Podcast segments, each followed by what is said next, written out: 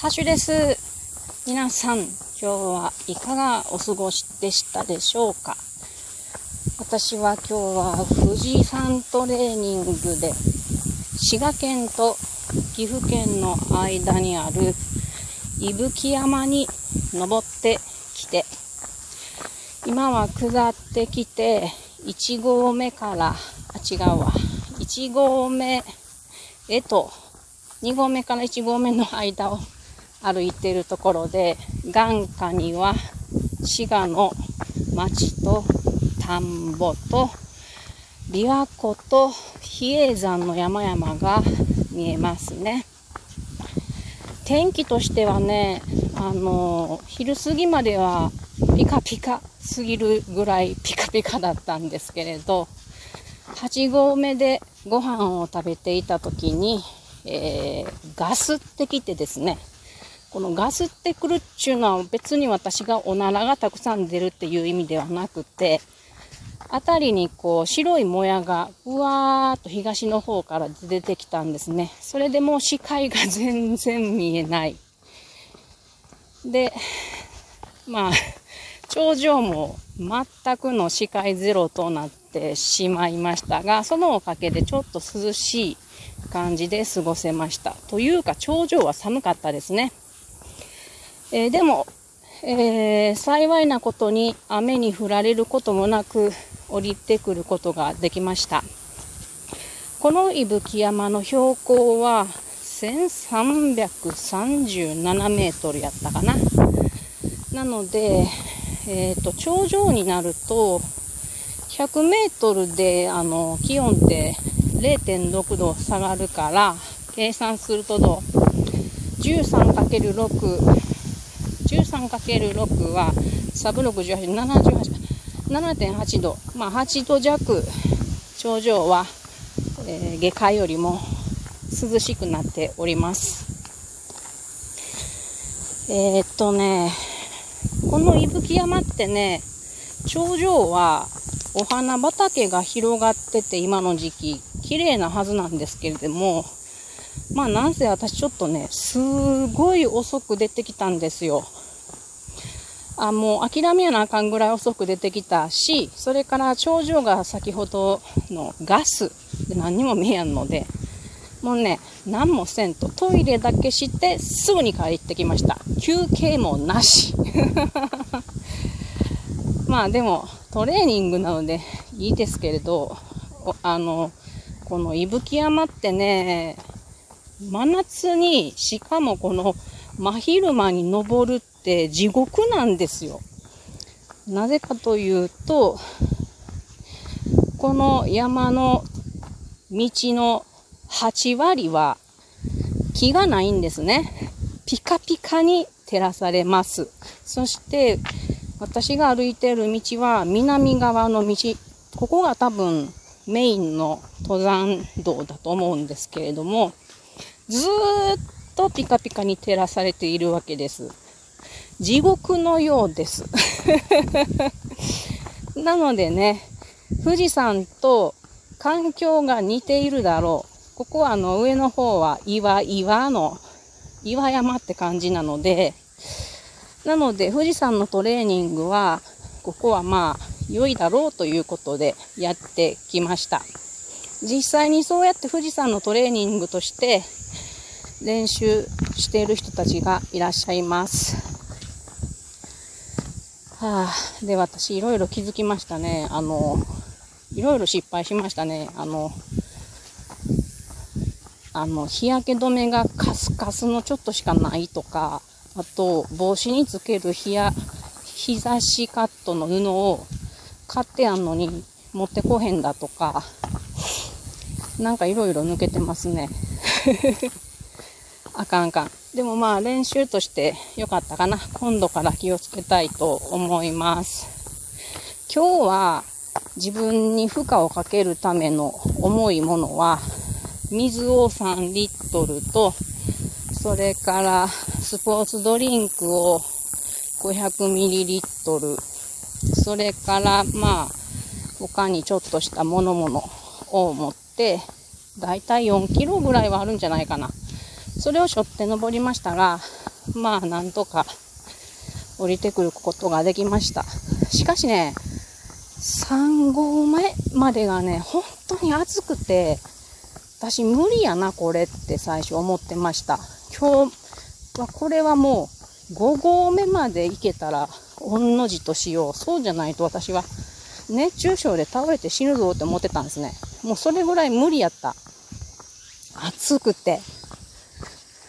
だけど、3合目のちょっと手前ぐらいから気温が涼しくなったんですよ。ふわーっと。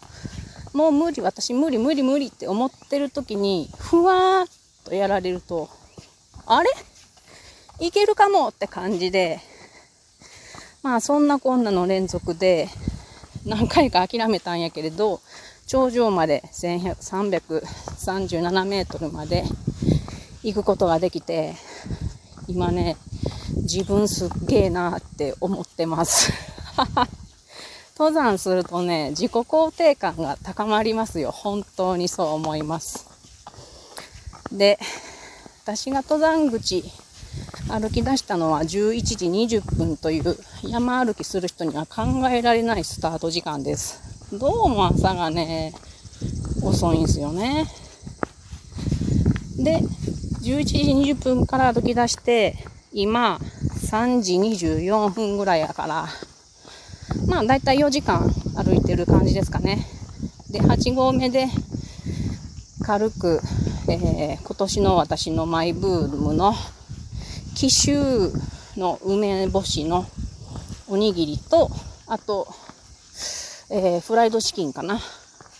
それを食べて、頂上行ってすぐ降りてきたんですが、あのね、山のルールを知らない人がいて、うん、ちょっとどうかなと思ったので、ちょっと皆さんにそのことをお知らせしときますね。皆さんがもし山に登られる時に、これを守ってもらったら素晴らしいなと思うことがあります。まずですね、えー、っと、まあ私が山のルール最初に破ってる感じなんやけど、朝は早い方がいいっていうのね。まあ自分の時間、タイムコース、コースタイムか。コースタイムが大体分かってるんで、まあこれやったらいけるやろっていうラインでギリギリで来てしまったんですけど、余裕を持っていく。私が言うなって感じやけど。そうじゃないと、あの、帰りの時間に夕方になってくると暗くなってくるんですよ。山の中って。思ってるよりも早い。だから、そこから先は、この山というものは、獣のための空間だと思ってください。今私、これ、樹林帯を歩いてますけれども、あ、そうそう。なんと、熊鈴を私忘れたんですね、今日。情けない。熊鈴をつけないと危ないです。なので、あ、もうこれは1合目までは樹林帯歩くから、帰りはこの間、樹林帯がちょっと一人やとうっそうとしてるって危ないから、えー、っと、配信しながら、喋りながら降りようと決めておりましたので、今やっております。これが一応熊よけの代わりの大きな声で喋ってます。はい。それからですね、うーんと、なので、まあ、動物の時間に遭遇すると、あの、まずいので、なるべく早く降りるようにしてください。それから、え、っと、上りの人と下りの人、どちらが譲るかっていうの、前も話したことあるんですけど、私が下ってる時に、えー、下から登ってきた人が、カップルがいました。で、女の人がすごくしんどそうでね、しんどいんすよ。あの、ここの山、上の方。で、ああ、しんどそうやなと思って、まあ私は道を譲りました。下りの人が道を譲ります。で、私の後ろから若い男の子たちの団体が、高校生か大学生ぐらいの子らかな。装備もなしで、うわーやったるぜみたいな子らが来たんですよ。半袖半ズボンで。で、私を抜かそうとしたんですね。その待ってる私を。でも私が動かないから、急に止まったんです、その男の子が。そうしたら、その子は急に止まったから、岩が、まあ、小さな小石というか、まあちょっと大きいかな。が、転がって、その女の人に転がってたんですね。こういうことになります。重力に逆らう、重力に沿って上から岩が落ちていきます。なので上の人は動いてはいけません。で、その子が万が一もしかしたら滑ってこけるかもしれん。で、こけたら下の人も巻き添えを食らうっていうことがあるので、上の人は止まります。下の人はしんどいし、止まりたくないですよね。だから歩き続けてもらうっていうルールが基本的にはあるので、これを守ってもらったらと思います。そしてもう一つ。あの、山によっては、鹿とか、イノシシとかが、あの、入らないように、網で、こうずっと、鉄の網でね、エリアを、あの、囲ってあるとこがあって、そしてその中に入ろうと思うと、網でできた扉を開けて閉めて入るっていうのがあるんですけれども、これが私が入る時にですね、開いてたんですよ。多分、これ、意味を知らない人がいたと思うんですね。これは動物が入らないようにするための扉なので、必ず閉めるようにしてください。以上です。まあ私も全部知らんだけれど、山歩きながらいろいろ学んでいきました。ところで皆さん、私、富士トレーニングって言ってるんやけれど、実は、富士山が登山を自粛してくださいっていうことが昨日、オフィシャルから出ました。